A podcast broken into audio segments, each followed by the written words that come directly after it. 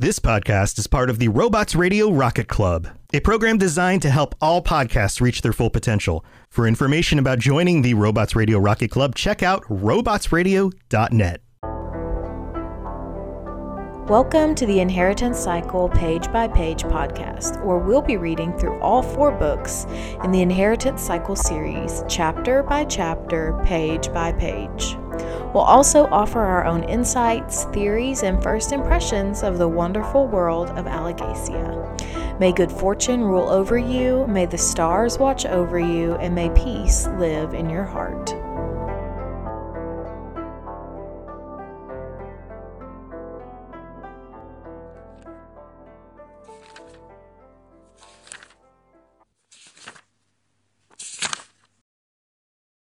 Hello, and welcome to the Inheritance Cycle Page by Page podcast, where we talk about the Inheritance Cycle or Eragon books. I am one of your hosts, Austin, also known as Teacup. And my name is Shelby, and you might also know me as She Cup.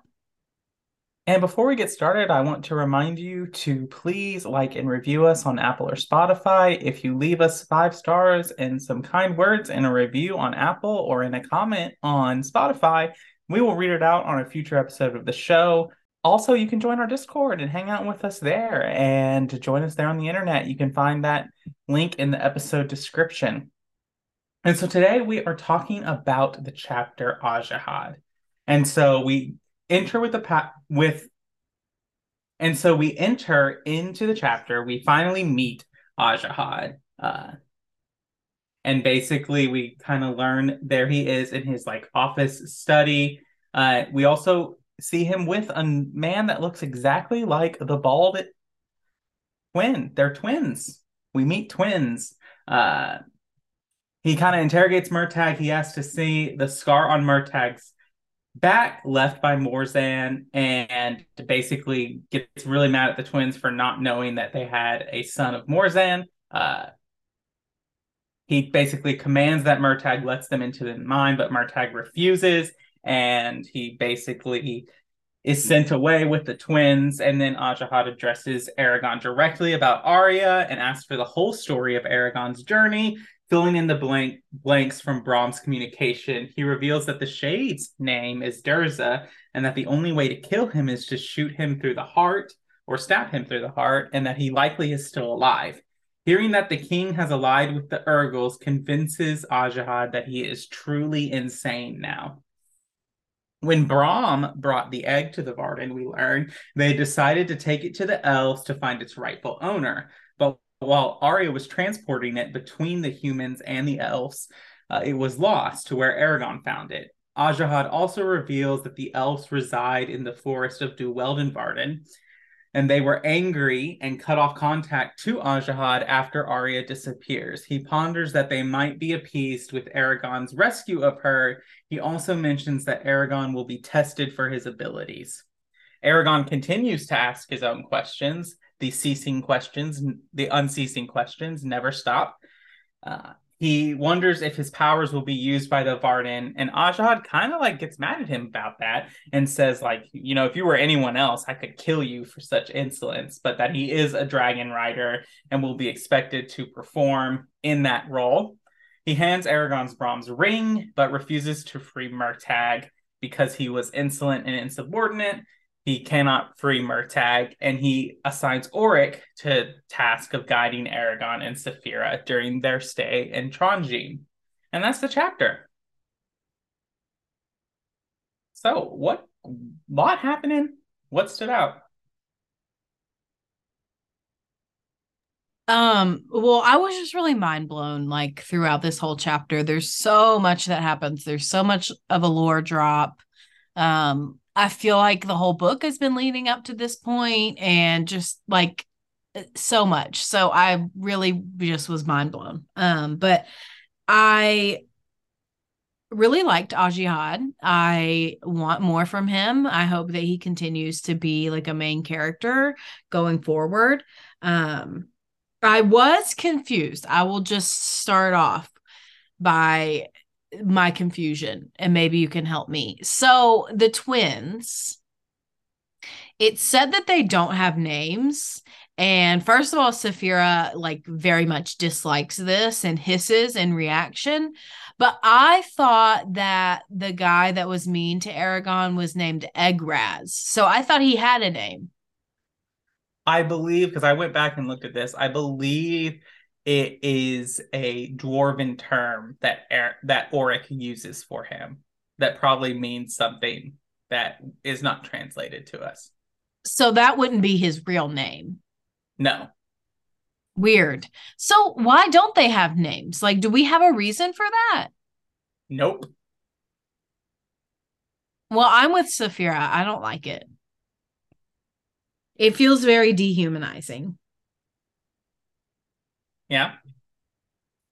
Uh, but moving on a little bit, so I really had a lot of respect for Murtagh in this chapter because once again he refuses the the mind probe even to like the leader of this group um even to the consequence of being imprisoned for the entire duration of time that Eragon and Saphira are here and I respect not only that he sticks to his principles but I respect that he has the clarity of mind to say like my mind and my is my inner sanctuary and that's the only thing I've never had taken from me or or used by another person and so that's my thing and I won't let anyone take that away from me and so I really respected respected that about about Murtagh in this chapter. Yeah, absolutely. I mean, Murtagh, if nothing, some could say stubborn, and in a lot of ways he is, but he's just a man of principle and conviction. Some would also say I'm stubborn. So, like recognizes like. Hmm. It's true. But Eragon is also stubborn. That's also very true. That is true. I do think Murtagh is more stubborn than Eragon, though. However, Saphira might be more stubborn than both of them put together. It's probably true. That's probably true. But we do learn a lot about the Varden in this chapter, and we learn that like they are not really the leader of this place. Really, the Dwarven King is like the person that is the high ruler of this area and that the Varden are permitted to stay there um basically at his allowance and so um Ajihad is basically saying like I can't let you just do whatever you want. I can't make all these decisions without considering what the dwarves want and considering how what we do would impact or upset or piss them off too. So I didn't really didn't expect that. I th- I thought they would have kind of their own thing and they would be more independent than what it seems like they are. Yeah, that's totally true. I'm reminded very much uh, of the kind of like the way the rebellion in Star Wars kind of starts in mm-hmm. that like they're dependent upon like the generosity and the support of these people that are in the empire or in the imperial senate and it's very similar about like you know the varden in and of itself needs support from these other races and they're just staying here as like a guest but the dwarfs could if they wanted to kick them out. And we'll learn more. We're kind of getting a quick glimpse into dwarven politics into this universe. And I'll let you know that it's pretty robust in the way the dwarven dwarven politics work.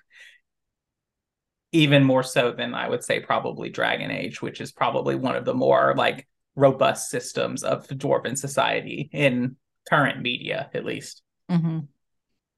Well, I do love the dwarves just generally across all media, so I'm pretty excited to hear that. But let's move on a little bit. Um I do want it to want to note for the record that you know Ajihad basically asks Eragon like tell me everything like you you've got to start at the beginning and Eragon is is telling him his story and it it takes him hours of time to tell everything that's happened to them so far. And there's only one real thing that he keeps from Ajihad, which is the, the prophecy with Angela. Um, everything else he shares. And so Ajihad, I think, in this conversation is doing two things that I find very interesting. The first thing, and this is very basic, like he is is very much plotting and prepping and planning for how they're going to take on these Urgals, how they're going to take on the Empire now that the Empire has aligned themselves with the Urgals. So that's the first thing. But the second thing that I think is really interesting is that in these conversations, he's very much setting up Eragon as Brom's successor to the Varden. Mm-hmm. Which is interesting because I can't remember if we figure out in this story, in this time or not, but Brom has a very special relationship to the Varden. I don't know what that means. Um, I can't remember if it gets covered or not, but Brom is a very important person to the Varden historically. Yeah, I don't think I don't know what you're talking about, so I don't think we've gotten there yet. Well, then we're not gonna share that because that can be revealed later. But yeah, um, yeah. Uh, this just brings up a good point of one of this point of like how much like people don't know about dragons and riders, like how much of their lore has been lost because I always stood out to like eragon saying something and like basically like I could take down this whole place.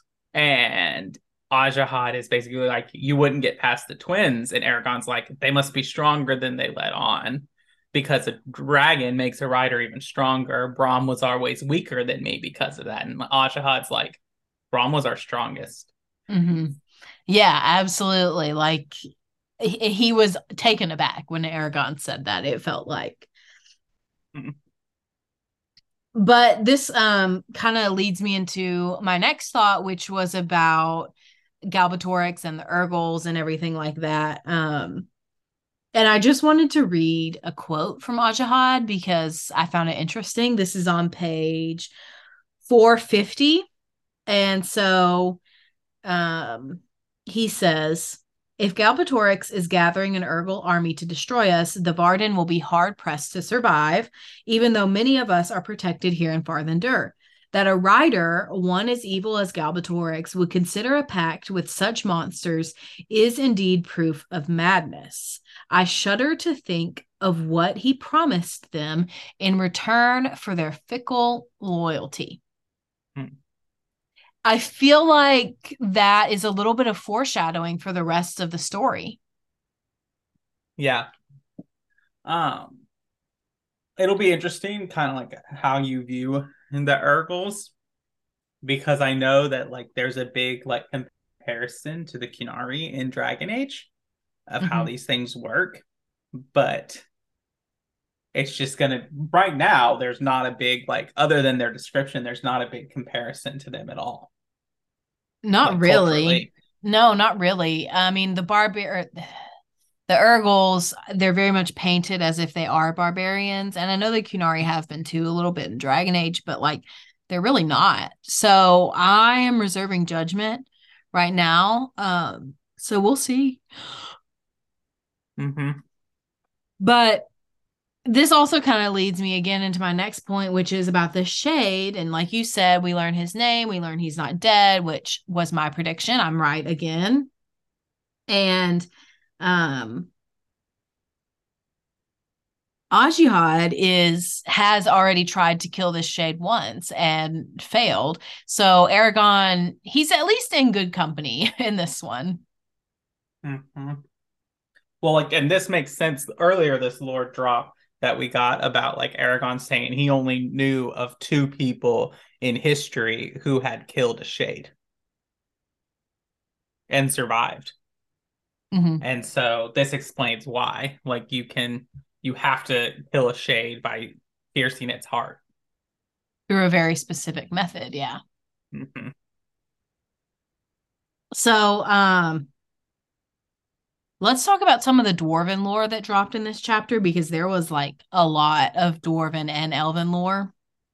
But the mm-hmm. first thing that I'm I'm really interested in is that dwarves are not only opposed to new riders at all entirely, they're also kind of opposed to dragons in general. Um, they're opposed to new riders because nobody none of the dwarves have ever been a rider because most of them have been elven etc but also they're opposed to dragons because dragons used to like steal their gold and ravage their settlements and all that so it's really interesting to me like i know there's the fantasy trope like dwarves have long memories they remember things they tend to have longer lives. So there's that kind of history of remembering the past and everything that's happened and all the offenses but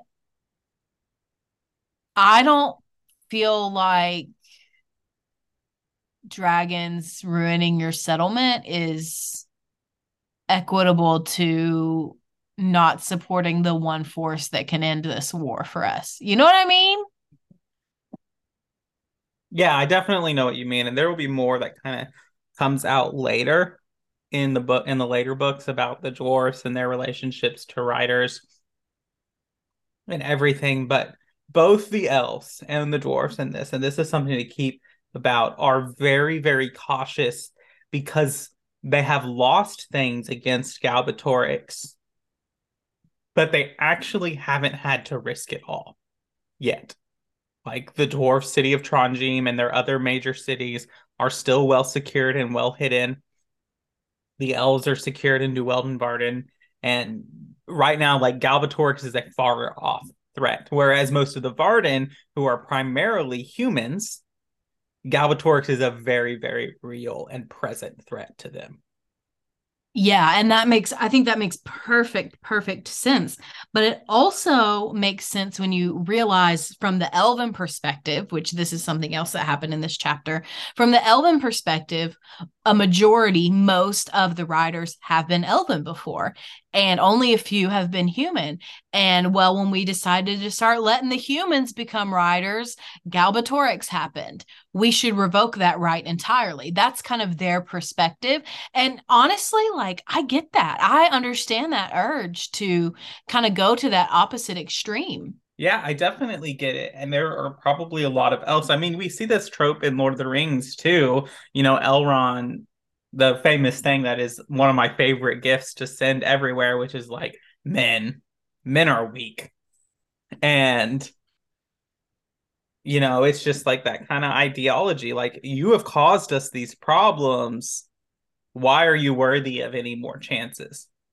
Right. Right. And like of the sentient races in in Alagaësia, like dragons are the only ones who don't really get a voice in this situation because there's only one, two that we know of right now Shruikan and Saphira. Right, exactly.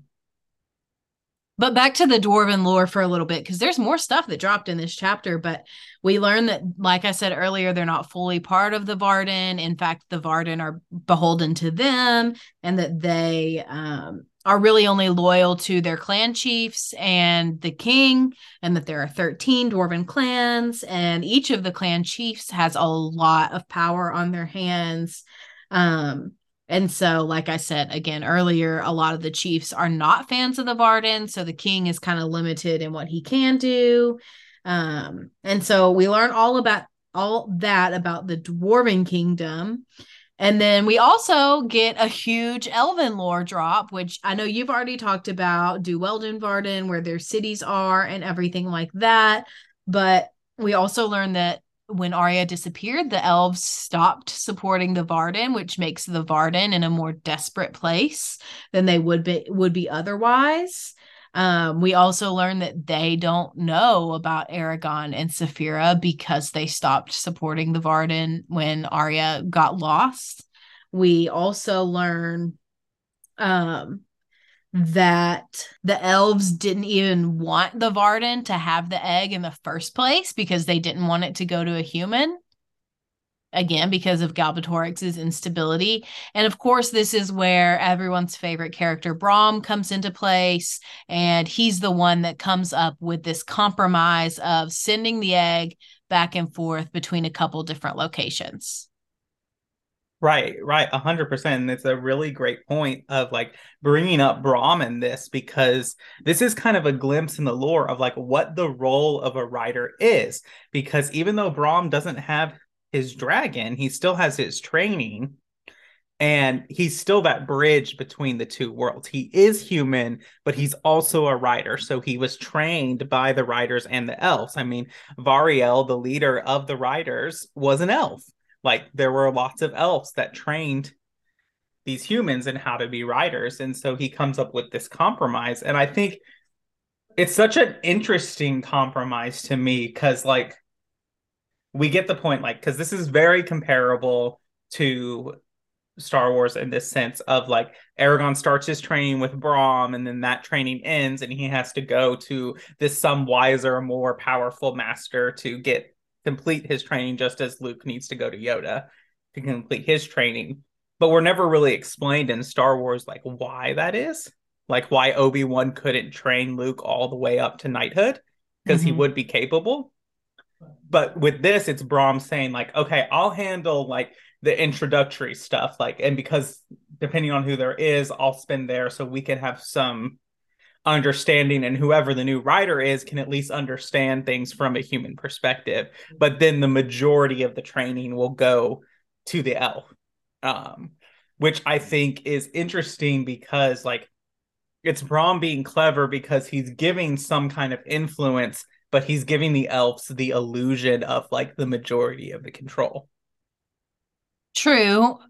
But do you think that that is too big of a risk? And not necessarily for the elves to have that illusion, but the risk to me is that you're moving this egg from place to place and it could get lost or it could get stolen or what happens in the story is exactly what the risk is. I think that's true. I mean, at this point, you have to weigh the risk on the other end your risks are driving a wedge between the Varden and the Elves, which Brom knows, and probably the leadership of the Varden know that they need the Elves. They're not going to be able to resist the Empire without them.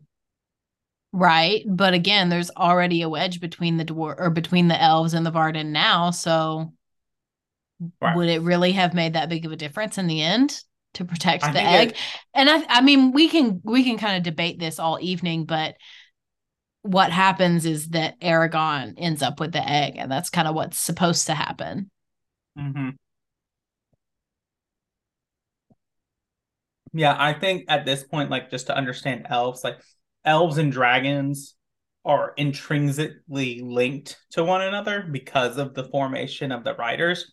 And so if they had decided to like even if the Varden had said like we've recovered this egg, we're gonna safe keep it, we're gonna hold it, like that's what's gonna be happen. Odds are the elves would actually wage war on the Varden to go get the egg back. That's probably so. True. In a, yeah, so odds are Brom is also trying to diffuse a conflict between the two groups. Yeah, absolutely, and that's fair. Is there anything else before we move on that you wanted to say about like the compromise or anything like that? No, I don't think we've kind of talked that. Okay. We beat that horse to death. All right, all right. So the next thing that I wanted to bring up is this whole issue with Galbatorix and his power and this army that he's creating because it they talk about that his power is increasing but nobody knows how nobody knows why. Like he doesn't have more dragons he doesn't have more riders. How is he getting more power? And then not only that but you know that he's basically amassing an urgal army and that he's created his own language to communicate with others. And he's like written this language to communicate with the urgals and they have this name for him which is um Ushnark which basically means like the great master or or something like that. And he's renamed all these cities in this language and all of this stuff is happening. And it feels very catastrophic. Yeah i think it's just interesting that galbatorix is very much like he does do this like he renames a bunch of stuff like these cities and we'll learn that these aren't the only things that he's renamed. We'll learn later that he's renamed other things and it's just a point of like he's saying like this is my empire now. The way the old way of being it is done. This is my empire. Mm-hmm. well um just to move on a little bit you know at the end of this chapter, Ajihad is basically like lecturing Eragon about his role in all of this after Eragon has basically insulted the man and proved he's learned absolutely nothing about tact and diplomacy and all of that. Ajihad says this. Oh, and this is on page 60, by the way. The burden of leadership is being responsible for the well being of the people in your charge. I have dealt with it from the day I was chosen to head the Varden, and now you must as well. Be careful. I won't tolerate injustice under my command. Don't worry about your youth and inexperience, they will pass soon enough. And I really liked this speech. And this speech is really what convinced me, one of the things that convinced me that I really liked Ajihad because it's such truth and it's not just true for Eragon, like it's true for us too, um, in our world. But Eragon desperately needs someone other than Saphira who will speak truth to him in a mentor way, in a wise way, in a way that is not antagonistic or inflammatory or anything like that. Because Murtagh will speak truth to him, but Murtagh is his peer. The way that Murtagh talks to Eragon is always going to be like, antagonistic in a way. But Ajihad is the first person outside of Saphira, other than Brom, that we've seen really have that kind of mentoring. Hmm. I'm going to tell you the truth. It's not going to be pleasant, but I'm going to tell it to you because you need to hear it kind of relationship with him. Right. A hundred percent. It's a really good point of like, and you kind of see that in Eragon's demeanor a little bit like after he has his little insolent like outburst about like you're not going to control me basically and Ajihad's like oh my sweet summer child you know nothing yeah. um and he but he just says that and like even Eragon's like thing just says oh like I haven't been around someone who is wiser than me to really say something to me in a mm-hmm. long time and he kind of shrinks back there and just says like i'm not going to tolerate injustice and i will if you try to wield too much power i will call you down as well. Mm-hmm. Exactly. And then kind of the last things that really happen in this chapter is that ajihad gives brom's ring to eragon. Saphira says i'm impressed by them I like them and I want you to tell them that. And then Ajihad demotes Orik, but also kind of promotes him at the same time and makes him guide to Eragon and Saphira. Hmm. I can't remember if it's this chapter or the next chapter, but does Orik explain Ajihad's motivations to him in this pat? It's in the next one, I think. Oh, it's in the next one. Okay, then we'll talk about it then. Because I think it's interesting because it's more dwarven politics. Yeah.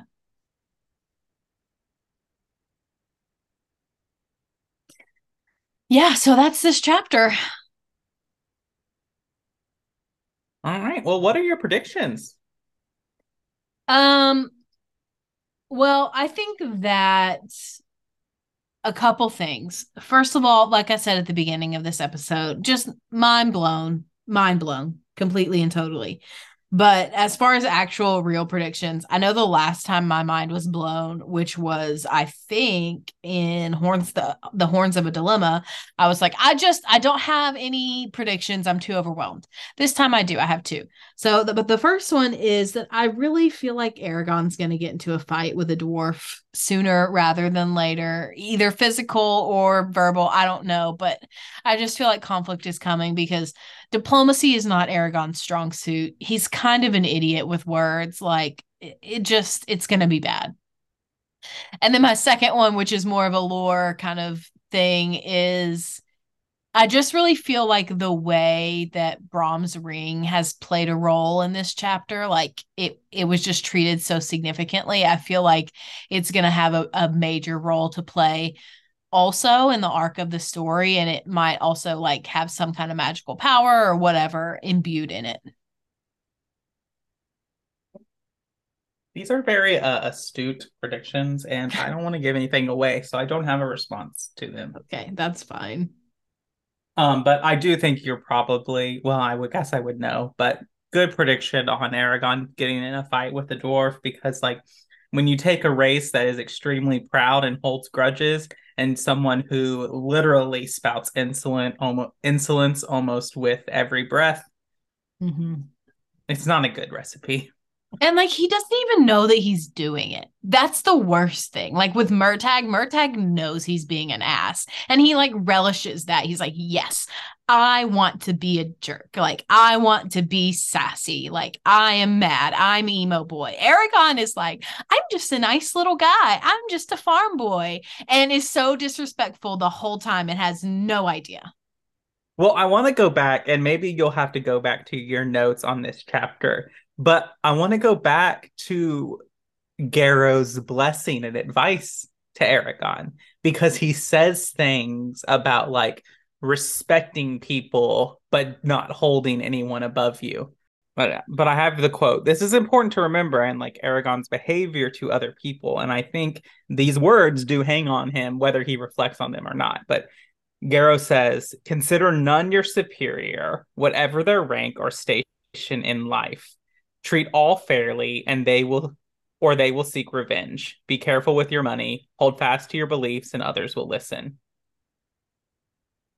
But also at the same time, rule number four is judge with logic and reason, but don't comment on it, which he does none of those things. He comments on everything and has no logic nor reason. yeah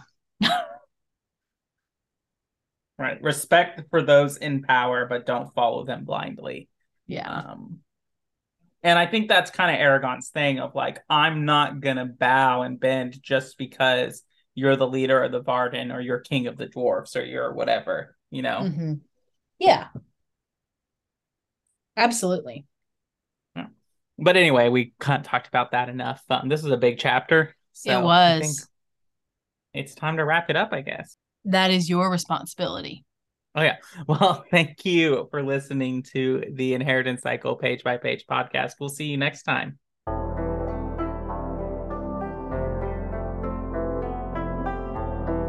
Thank you for listening to the Inheritance Cycle page by page podcast. Follow us on Twitter at Inheritance Page or email us at inheritancepage at gmail.com. Make sure you join us on Discord in the Cups Podcasting and more.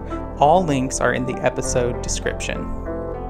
May good fortune rule over you, may the stars watch over you, and may peace live in your heart.